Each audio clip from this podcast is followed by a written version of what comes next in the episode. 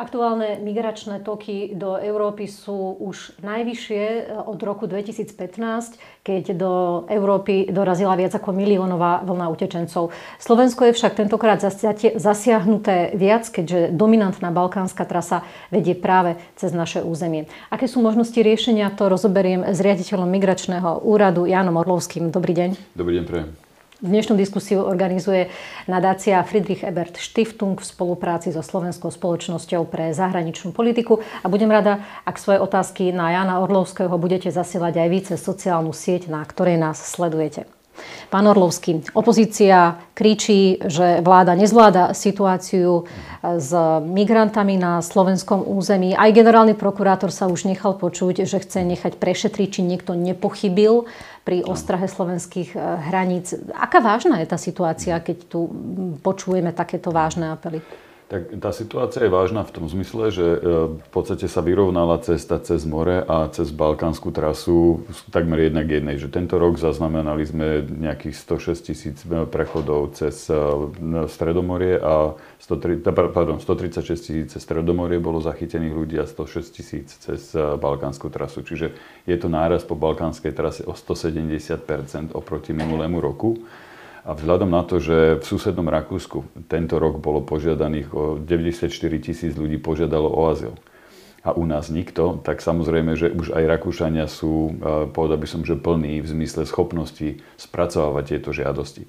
Takže samozrejme táto trasa sa potom posúva aj smerom na nás, a, ale sú to ľudia, ktorí vlastne idú z Turecka vzhľadom na to, že konflikt v Sýrii trvá ešte už 10 rokov a, a takisto m, proste ľudia sú zúfali a potrebujú si nejakým spôsobom mm-hmm. riešiť ten svoj život. A je to tak, že teda e, tá trasa balkánska, to sú ľudia, ktorí prechádzajú cez naše územie, alebo sú to aj ľudia, ktorí prechádzajú po mori? Sú to ľudia, ktorí idú z Turecka, z Balkánska, Turecka. čiže tí, ktorí idú po mori, zostávajú v Taliansku, v Grécku. Táto trasa je vyloženie trasa z Turecka. Vy ste hovorili, že Rakúšania už sú na kraji e, svojich no. kapacít, alebo už, už, už ich naplnili. Je tá situácia už naozaj taká vážna, že sa približujeme k tomu roku 2015? Určite v Rakúsku to takto cítia.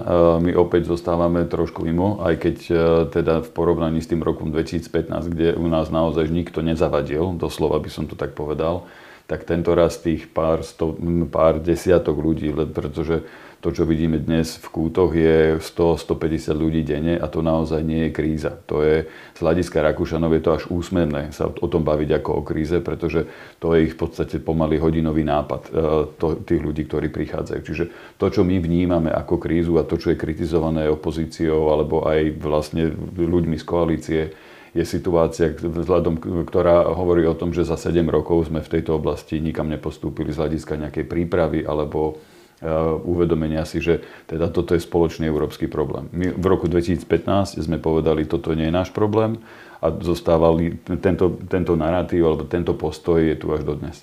Teraz hovoríte, že nikam sme nepostúpili v rámci Európskej únie alebo na Slovensku. Aj v rámci Európskej únie, vzhľadom na to, že vlastne nejaká reforma azylovej politiky a migračnej politiky Európskej únie sa nikam nedostala.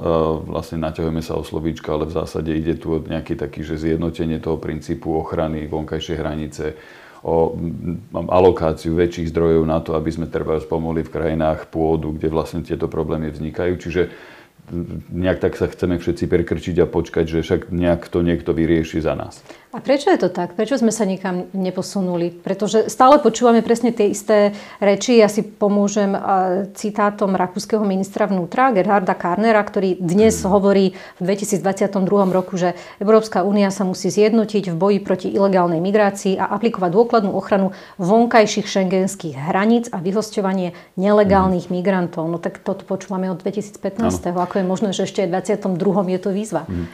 Ono e, je o tom fajn hovoriť, e, že potrebujem posilniť ochranu hraníc, ale tá hranica žiaľ nie je tá predstava, že ochrana hraníc, že postavíme všade plot ale ako postavíte plod okolo Grécka, Talianska alebo Španielska? Tak tam sú... máme Frontex. Už operuje Frontex, ktorý má svoje úspechy.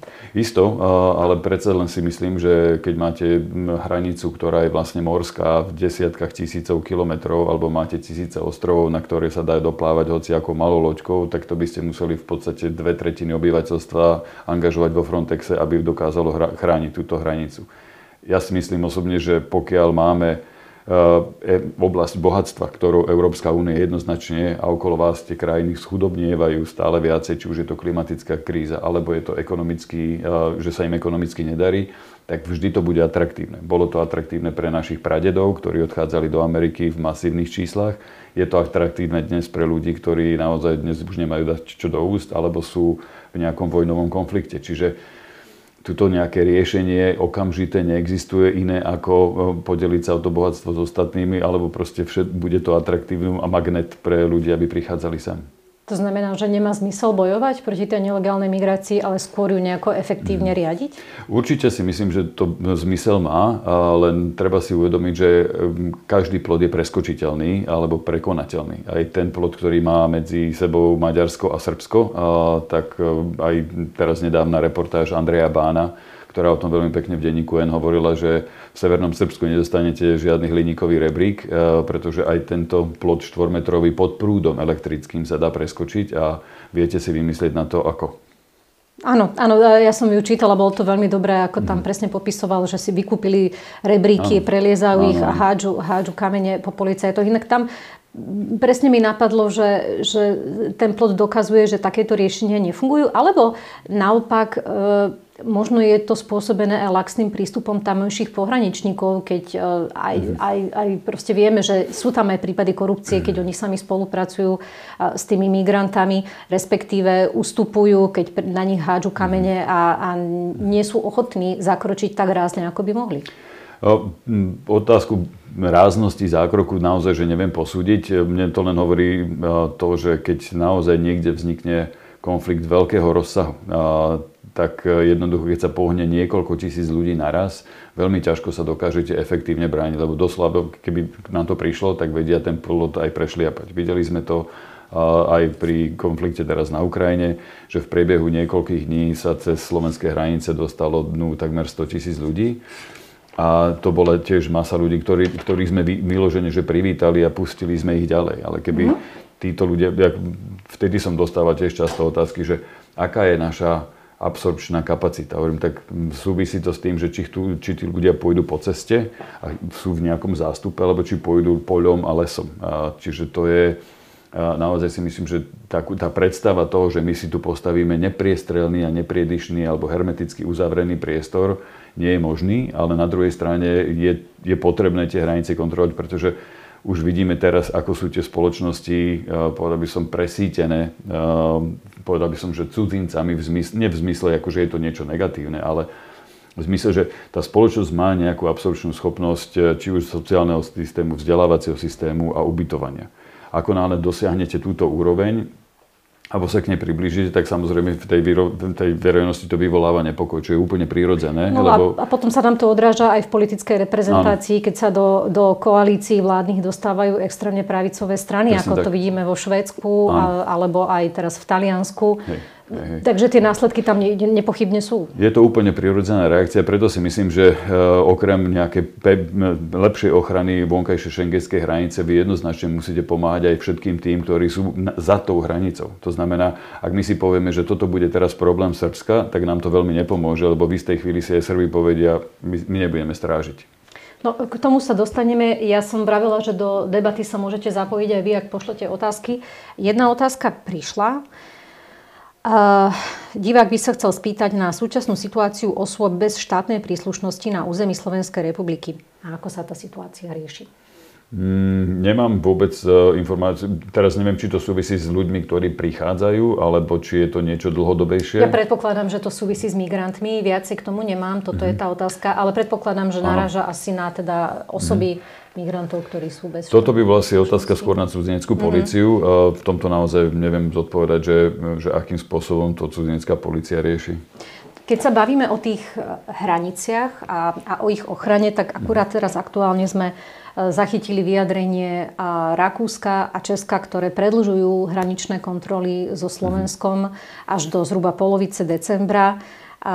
Argumentujú tým, že ak tá hranica bude pevne strážená a nebude jednoduché ju prekročiť, tak tí prevádzači to zoberú do úvahy a tie trasy sa odklonia niekam inám, ale proste mm-hmm. prestanú využívať túto trasu a teda preto musia pristupovať k tomuto mm. kroku. Je to dobrý argument? Ja si myslím, že to je skôr politický argument. Z hľadiska nejakej kontroly a bezpečnosti, ak zapcháte cestu, tak v podstate áno, stiažíte tú trasu po asfaltovej ceste, ale medzi, ani medzi Slovenskom a Českom, ani medzi Rakúskom a Slovenskom alebo Rakúskom a Českom neexistuje kontrolovaná hranica v zmysle takej kontroly, ako máte na vonkajšej šengenskej hranici. Že my napríklad na východnej hranici s, e, s Ukrajinou nemáme ploty, ale máme tam kamerové systémy, čidla, proste viete, vie, vidíte, že niekto prechádza lesom, alebo prechádza lúkou, alebo poľom.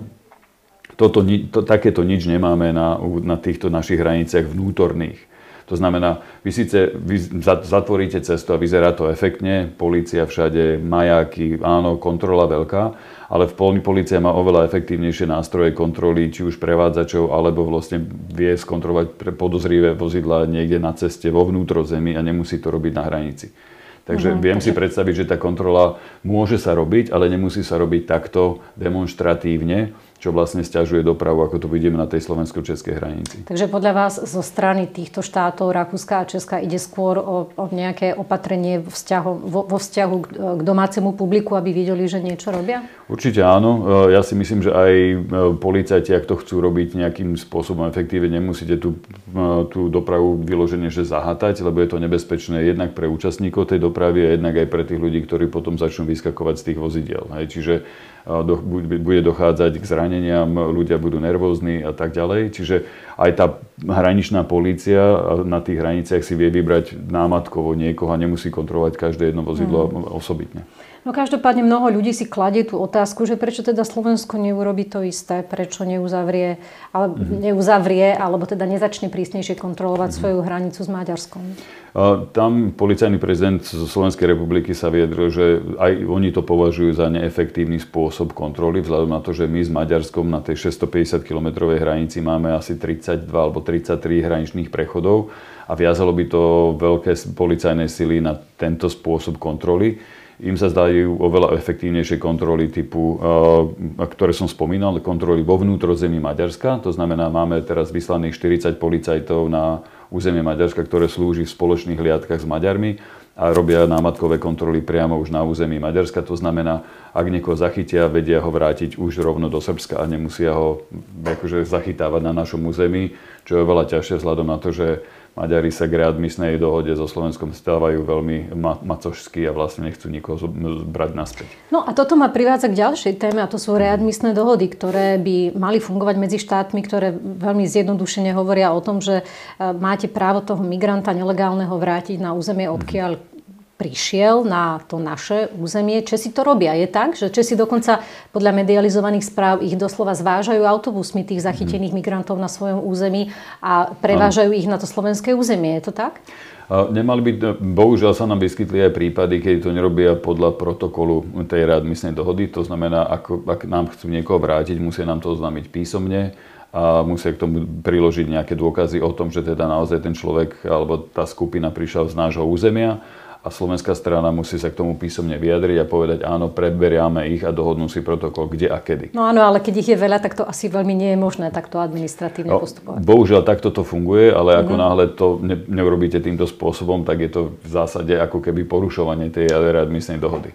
Takže to je potom, že buď ideme teda podľa nejakých pravidel, alebo nejdeme podľa pravidel a toto by sme mohli my začať robiť s Maďarmi, ale z hľadiska zase osudu tých ľudí, ktorí naozaj sa nemajú kam vrátiť domov, eh, lebo zase na druhej strane platí, že pokiaľ je človek zo Sýrie alebo je z Afganistanu, tak je nevrátiteľný vzhľadom na to, že tam prebieha stále vojnový konflikt alebo je tam nejaký konflikt druhu, ktorý ohrozuje ich na živote. Čiže sme v situácii takého, povedal by som, že právnej nejaké neistoty aj tých osôb, pretože ak u nás nechcú požiadať o azyl, to znamená o tú medzinárodnú ochranu, tak nemáme s nimi veľmi čo urobiť. Hej, môžeme im dať, ten, čo im robíme teraz, je, že im vystavujeme doklad o neoprávnenom pobyte na území Slovenska. To znamená, že môžu tu zotrvať, alebo teda je to doklad o zotrvaní do odstránenia prekážky na, v ich domovskej krajine. Ale vzhľadom na to, že tu nechcú byť a od nás ako keby nič nechcú iné, ako len nechajte ma ísť ďalej, tak e, je to otázka potom naozaj len nejakej charity, že teda, aby si tu nezomrel od hladu a od zimy. Tak ale Maďarsko je bezpečná krajina. To znamená, že, že Slovensko by mohlo, mohlo postupovať áno, takisto áno. ako Česi, že vrácať ich na maďarské územie. Maďarsko, na Maďari na srbské, srbsky, srb, Srby na grécké a týmto spôsobom si ich posúvať hore-dole. To znamená, že je to z hľadiska toho človeka, ktorý je na tej, akože keď porovnám e, Sýrčana v kútoch, a Ukrajinca, ktorý prejde tou hranicou východnou na Slovensko. Jediný rozdiel je v tom, že pre ľudí z Ukrajiny sme my tá prvá bezpečná krajina pre toho človeka zo Sýrie e, tých krajín bezpečných bolo niekoľko.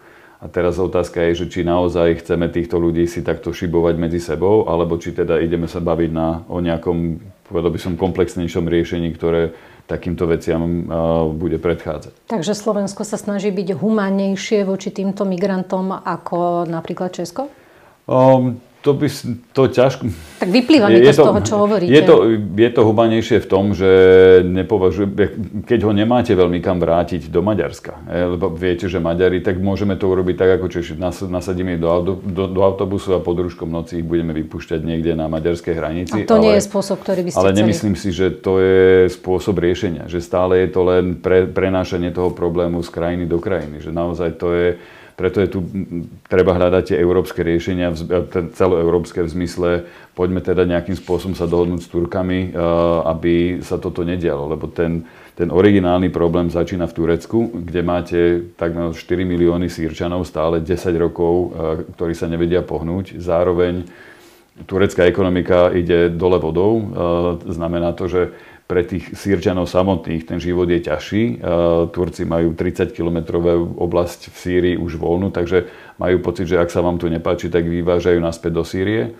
Myslím, že tam je až 15 tisíc ľudí mesačne dokážu už ako keby repatriovať, čo zase aj Európska únia im vyčíta, že teda ešte tá Sýria nie je bezpečná, ale deje sa to a ľudia samozrejme pod strachom, že teda Turci nás vyvezú do krajiny, kde nechcem byť, lebo je to tam stále nebezpečné, tak sa snažia dostať do toho miesta bezpečia, čo je pre nich Nemecko, kde majú komunitu, kde majú príbuzných, kde majú priateľov. Takže toto je jeden z dôvodov, prečo teraz vidíme ano. také zvýšené pohyby na tejto ano. balkánskej trase, že Turci ich začali vrácať naspäť Áno, jednak je to, je to jednak repatriácia zo strany Turecka a jednak, hm, povedal by som, že zhoršená ekonomická situácia, ktorá vlastne otvára hneď niekoľko možností, ako uh, to riešiť. Je, to v, v rukách Turecka, je migrácia politický nástroj voči Európskej únii.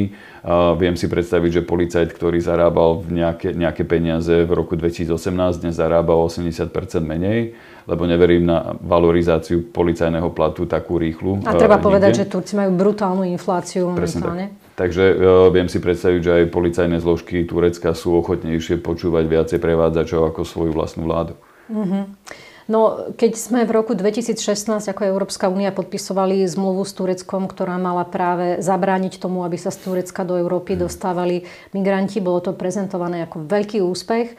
A ja sa priznám, že som čítala viacero komentárov, ktoré to spochybňovali, že mhm. teda až tak dobre to nefungovalo, že ten efekt bol veľmi sporný mm. napriek tomu, že sa tam výmenou tam išli stovky ano. miliónov eur. Ako dnes e, fungujú? Tá dohoda mala byť dočasná a viem, že ano. aj počas covidu ju, ju Turci neplnili, ale neviem, že či ju teraz niečo teda nahradilo. A, neviem, či už bola podpísaná nejak, nejaké predlženie alebo nejaká, nejaká, nejaká no, nová dohoda tam existuje. V každom prípade to, čo vidíme dnes, je dôsledok toho, že z Turecka naozaj ten prílev ľudí je masívnejší a ten medziročný nárast je tých 170 A Turkom sa ale platí stále za to, že strážia tú sírskú hranicu. Myslím, že ja som sa dohľadala som číslo, že až 200 miliónov eur na to oni, oni, oni získali od Európskej únie, aby tú hranicu strážili. Sú to teda efektívne vynaložené peniaze tým, týmto mhm. spôsobom, keď vidíme, že Turci nie sú schopní alebo ochotní zastaviť ten prílev do Európy? Tá efektivita, že či by sa to zefektívnilo s dvojnásobením platby, ťažko posúdiť, pretože po úrad Vysokého komisára pre utečencov hovorí, že vlastne trpezlivosť ľudí zotrvať v nejakom utečenskom tábore je asi 5 rokov. My tu hovoríme už o desiatich rokoch, to znamená, že možno, mohli, možno by ste mohli Turecko zasypať ďalšími miliónmi a napriek tomu tí ľudia budú chcieť odísť, pretože stráženie hranice je jedna vec, ale váš osud ako človeka, ktorý 10 rokov nevidel poriadnu prácu, e, žije v stane, e, deti nechodia do školy, e, nemáte pred sebou žiadnu budúcnosť, je tak silný motivačný faktor, aby ste niekam odišla. že jednoducho to urobíte. Hej, len potom sa za každým dostaneme vlastne k tomu, že naozaj efektívnym a dokonalým riešením je vyriešenie situácie v tých zdrojových ano. krajinách.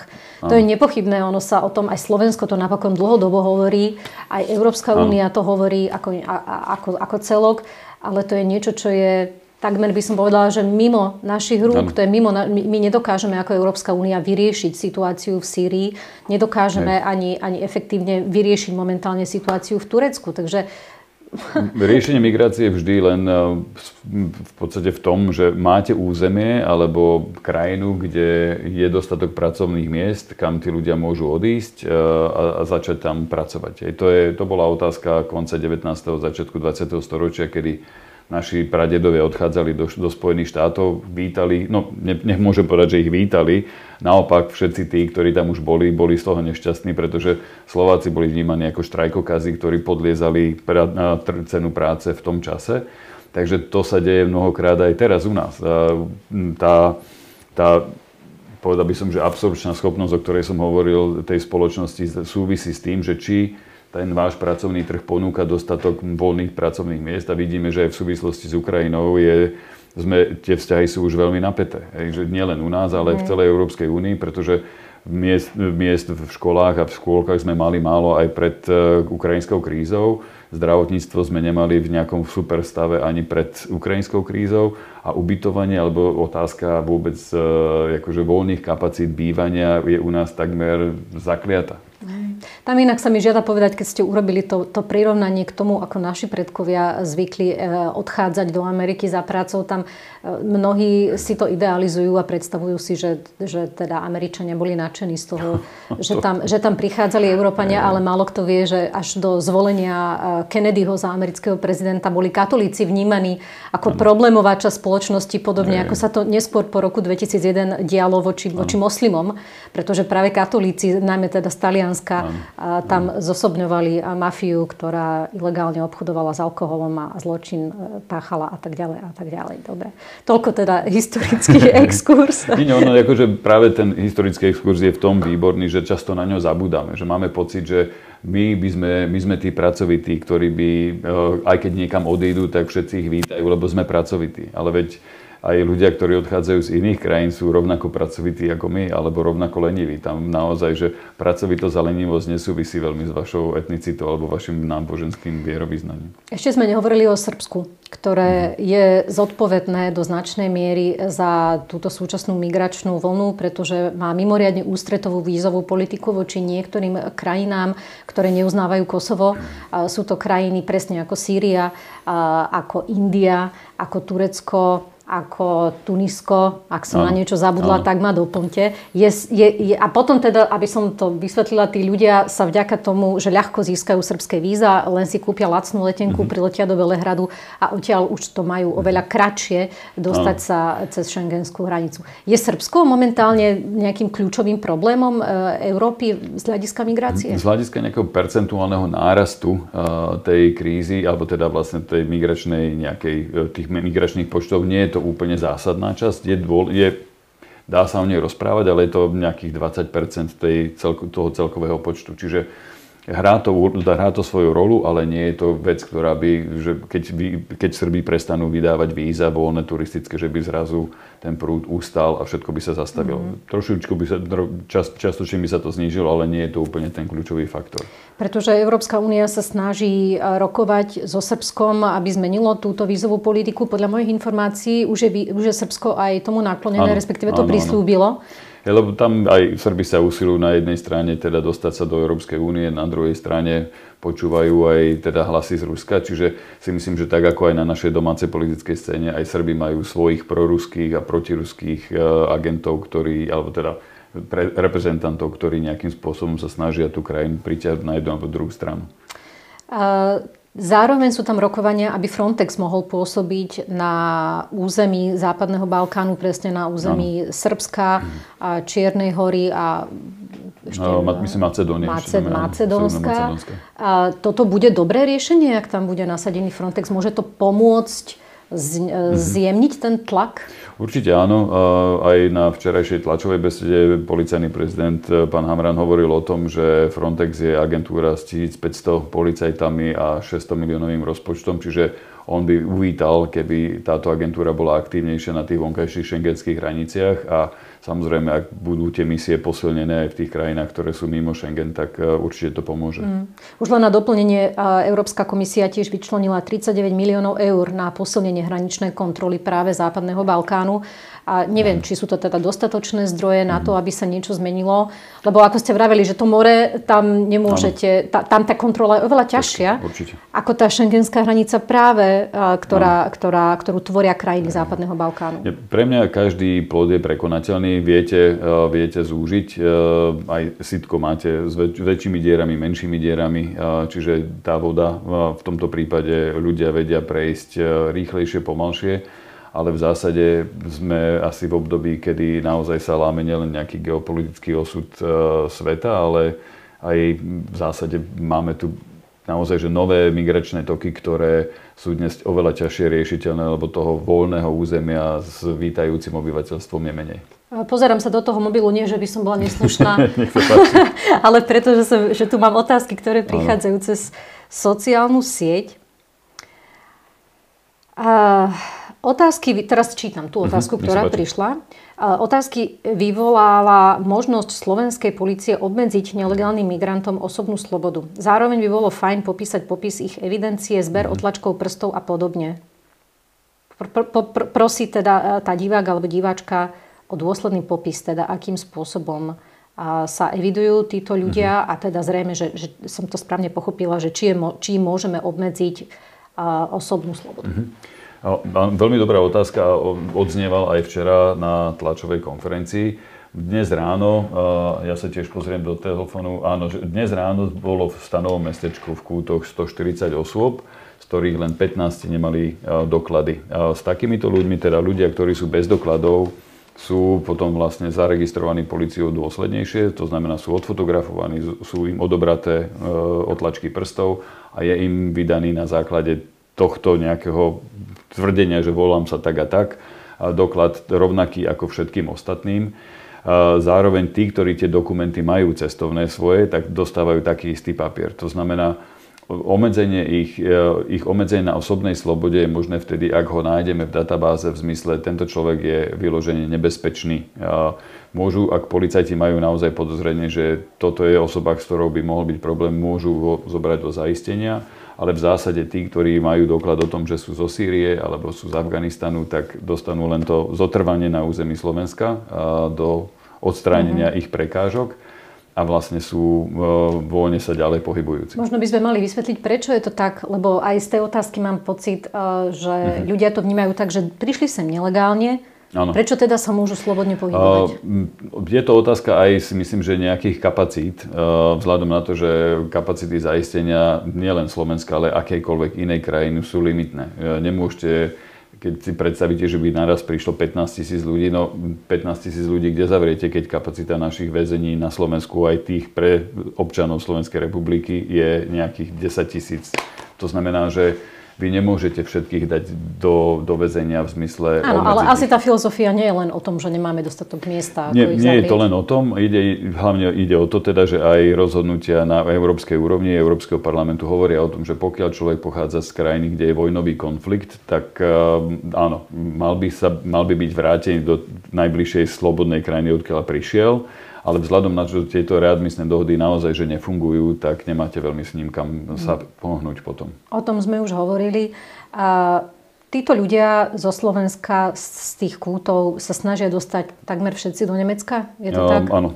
Je to 93-94% e, tých osob sú sírčania um, a ten zvyšok je Afganistan. A ako sa im v tom darí? Lebo ja som e, čítala mm. také informácie, že oni to tak opakovane skúšajú a že vlastne mm. sa to mhm. tam rotuje že kumula, kumulatívne by sme sa dostali k oveľa vyššiemu počtu ľudí, mhm. ktorí prešli cez to stanové mestečko v Kútoch, len no, oni teda prichádzajú, odchádzajú. Zotrvávajú tak 1-2 dní, a, tak to znamená, že do, do troch dní tam máme kompletnú odmenu tých 150 mm. ľudí, ktorí tam sú. To znamená, že im sa predsa len darí prekročiť ano, tú, tú českú hranicu. Preto hovoríme o tom, že toto asi nie je riešenie, vzhľadom na to, že okrem toho, že za, za, zapcháte cestu, mm-hmm. a, tak vlastne cez tú zelenú hranicu sa vždy viete dostať. No, tak to je dobrý point. A či si ho neberú, tento point? Uh, ja si myslím, že skôr či neskôr ho budú musieť zobrať, uh, lebo tá jednak pohyb tovarov ľudí ich politicky donúti k tomu. Na druhej strane teraz ťažko ustúpiť od nejakého rozhodnutia, ktoré ste urobili na politickej úrovni. Mm.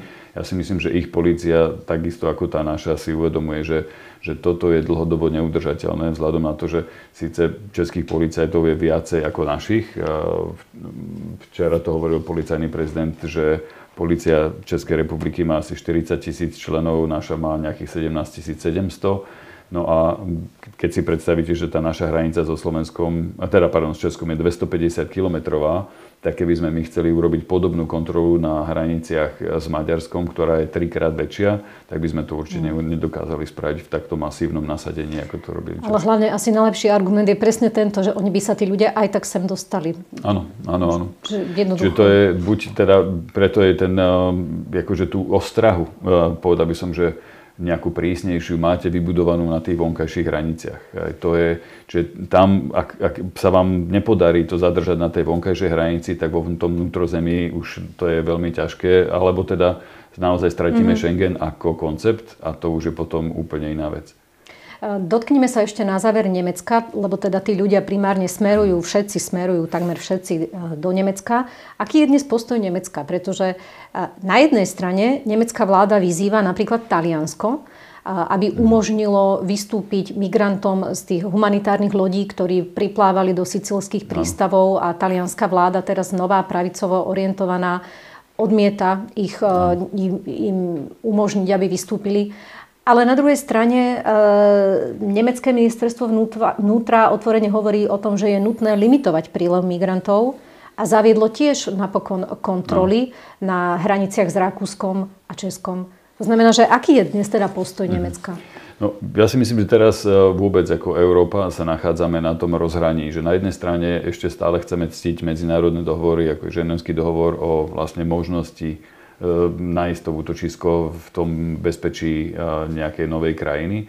Na druhej strane si uvedomujeme, že spoločensky sú tie krajiny už tak nasýtené novým, novým príchodom ľudí, že politicky je to pre nich neudržateľné. Čiže teraz je len otázka toho, kedy sa to zlomí. A vidíme, ako sa to láme teraz v tom Švedsku alebo v Dánsku.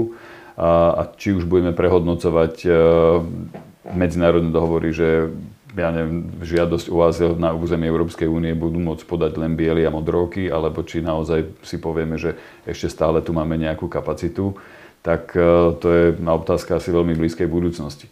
Z môjho pohľadu je dôležité, aby aj krajiny, ktoré doteraz boli ako keby stojace na okraji v tejto téme, sa viacej zapojili. A to sa týka aj Slovenska. Čiže to znamená, že ak my chceme teraz, aby nám niekto pomáhal, tak budeme musieť aj nejakým spôsobom výraznejším prispieť e, k tomuto spoločnému dielu, pretože keď budeme tvrdiť stále dookola, že my tu nikoho nechceme a nikomu nechceme pomôcť, ale potom, keď my máme problém a hovoríme, že teraz nám príďte pomôcť, tak prečo by to tí ľudia robili? E, alebo Ako by vôbec. mal vyzerať ten náš príspevok? Ja si myslím, že nikto od nás nechce obrovské zázraky, ale my máme, žiaľ, politicky odmietame akúkoľvek spoluprácu pri treba presídlovaní alebo pri relokáciách nikto nám netlačí uh, povinné kvóty, ako to tu bol Evergreen v roku 2015, ale vy môžete nejakým spôsobom prispieť k tomu, že zoberiem 10, 20, 30 ľudí a, a ukážem si, vyskúšam si to, že či som vôbec takéhoto niečoho schopný. Hej, teraz, teraz samozrejme je táto diskusia veľmi ťažká, vzhľadom na to, že tu máte 65 tisíc približne žijúcich eh, obyvateľov Ukrajiny, ktorí si tiež žiadajú nejakú pozornosť ale je to otázka len toho, že vidíte snahu, hej, alebo e, môžeme sa vrátiť e, k humanitárnemu transferu, ktorý sme robievali e, do roku 2018.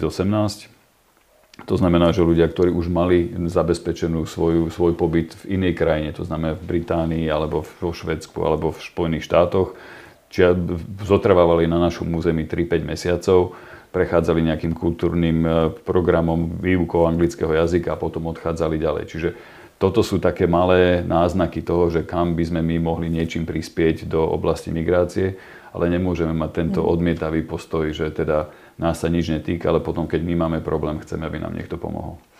Už len na záver, ja som zachytila vyjadrenie belgického premiéra, ktorý povedal, že my už sme e, uprostred migračnej krízy podobnej ako v roku 2015. Len si to neuvedomujeme a nikto tomu nevenuje pozornosť, pretože máme e, problémy s následkami vojny na Ukrajine, riešime infláciu, sú tu ešte nejaké postpandemické e, doz, dozvuky. Je to naozaj tak, že si to neuvedomujeme, ale už nie sme? No, možno si to aj uvedomujeme, len to nechceme vidieť. E, vzhľadom na to, že naozaj aj téma Ukrajiny na Slovensku ako keby išla do úzadia. Riešime tu teraz e, presne tieto veci, o ktorých hovorí belgický premiér. Ale je fakt, že počet žiadostí o azyl medziročne narastol v Európskej únii o 70% keď si pozriem to číslo z Rakúska za tento rok od 1. januára do 30. decembra je 94 tisíc žiadostí. Len aby si aj diváci vedeli predstaviť. Slovensko za 12 rokov posledných, od roku 2010 doteraz, malo 4260 žiadostí o azyl, čo je v Rakúsku počet žiadostí za týždeň. Mm. To znamená, že u nás trvalo 12 rokov, kým sme nakumulovali tento počet, to je v Rakúsku každý týždeň.